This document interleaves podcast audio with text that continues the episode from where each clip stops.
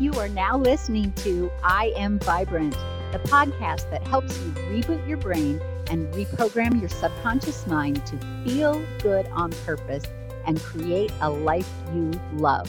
Warning miracles may occur. Let's join today's episode.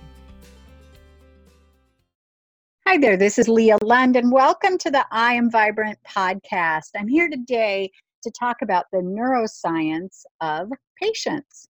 Patience is a virtue, we learn. Um, and patience is really also a strong indicator of what's going on in our brain and uh, an indicator of how we can make new choices to develop new strengths in other areas of our brain. And that's what I'm going to share today in this episode. So, the dictionary definition of patience is that patience is the capacity to accept or tolerate delay, trouble, or suffering without getting angry or upset. So we can consider patience self control, or we could consider it delaying gratification. And in psychology and in cognitive neuroscience, patience is studied as a decision making problem involving the choice of either a small reward in the short term or a more valuable reward in the long term. And there have been studies that show um, animals as well as humans are inclined to favor the short term reward, but that can actually throw off our thresholds for pleasure chemicals like dopamine and endorphin. So, first of all, I want to talk about some of the research that's been done on the brain and patience.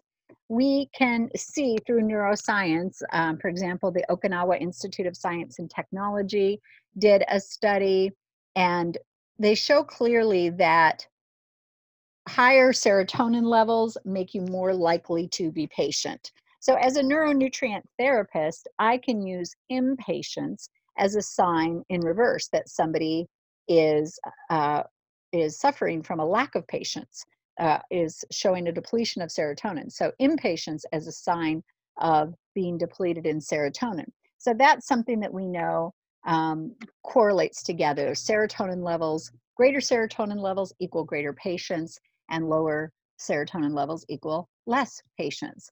And so we know that our behavior is largely dictated by how we feel. And when we're low in ser- serotonin, we feel irritated, we feel intolerant, we feel impatient, we feel frustrated, we might even feel irritable and angry, and even get into rage. And so, patience is the opposite of all of that, and that's all a sign of feeling quite impatient. Research in neuroscience has also shown that imagination, the imagination areas of the brain, are a pathway toward patience. So, in other words, when we begin to actively practice patience, we uh, see that our imagination skills improve as well. So, patience can help us grow not only in terms of acceptance but actually to build a more robust robust imagination inside of our brains. And scientists call a technique the framing effects. And the framing effects is uh, when you make small changes to how options are presented or framed. Another word for that would be your perspective. So one way to start to develop more patience is to project out and use your imagination to see what the future outcome might be and imagine different scenarios and imagine successful and pleasing scenarios. And so, in other words, change your perspective from thinking the worst because there's a delay or a problem to thinking of the best potential outcome. And that's a, a framing effect or reframing, you may have heard it as. And the stronger your self confidence, the stronger your patience. When you are strong in your own confidence and your executive function, your ability to make decisions, the more you can overcome fear, you will be more likely to be more patient. And again, this is serotonin related because our confidence, even though it sounds like it's a personality factor, it literally there's a biochemical root to our confidence, and that root is once again serotonin. So we see the benefits of patience. Not only do you not get frustrated as often, we see that patience is a sign of good serotonin levels. We see that patience can grow, help us grow our imagination. So, how do we begin to practice patience? The I Am Vibrant podcast is brought to you by the Vibrant Woman Program. Hi there, I'm Leah Lund, and in our program, I help you reclaim your health, your happiness, your joy, your peace, even your fun and your adventure, and your most vibrant self. You'll be guided step by step to take action to break through mental, physical, and emotional blocks and subconscious patterns and programming so that you can be your best brain, your best body, your best you, and have your best life. For full details, go to onewholehealth.com or reach out through the podcast. Well, we use Hebb's law. And Hebb's law is that neurons that first wire fire together then wire together, meaning the more you repeat the same thoughts or same activities and you have the same neurons firing together, the more you repeat that, those neurons actually form a very solid pathway that's known as the neural pathway. So they wire together. And then all of a sudden, that combination of neurons firing becomes, over time, becomes the, the go to, the automatic. So the first step to being patient is to just surrender to uncertainty, to accept that there are some things you absolutely just cannot know in advance. And it's not really a letting go, but it's a capacity. It's a capacity to be okay with the unknown and knowing that there's always a portion of just about everything that might be a little bit out of our control. And so, however you want to look at it, if it's as faith or if it is um, a wait and see attitude or if it is an acceptance, whatever word works for you, that's the first step is just accepting the unknown and the uncertainty that's part of most of our our human interactions. Patience is then also really forgiveness in action. I'm going to repeat that. Patience is forgiveness in action because when you're patient, you allow other people to be who and where and how they are in any given moment, and you accept it. You bring acceptance to it. And what can be really helpful in that situation is to is to know that whatever they're doing has or saying or thinking or how they're acting it has nothing to do with you. It's simply where they are on their journey. If you've done personal development work it might be it, you might get frustrated when others are not where you are but if you just pause accept the unknown try the reframe and in the reframe include that that person does not share your experience. So they have not had the personal development that you have, maybe.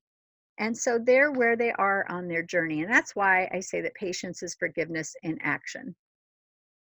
So we know that this patience can improve relationships, it can enhance your imagination, and it can actually lower stress also.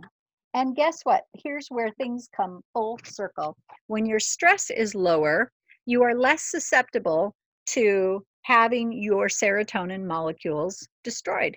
Stress interferes with our neurotransmitter production. So the less stressed we are, it actually prevents our serotonin from being broken down. So once again, the serotonin was the patience was a sign of serotonin, but patience can also help us hold on to the serotonin that we do make. So begin with awareness and acceptance of uncertainty, and then practice delaying gratification.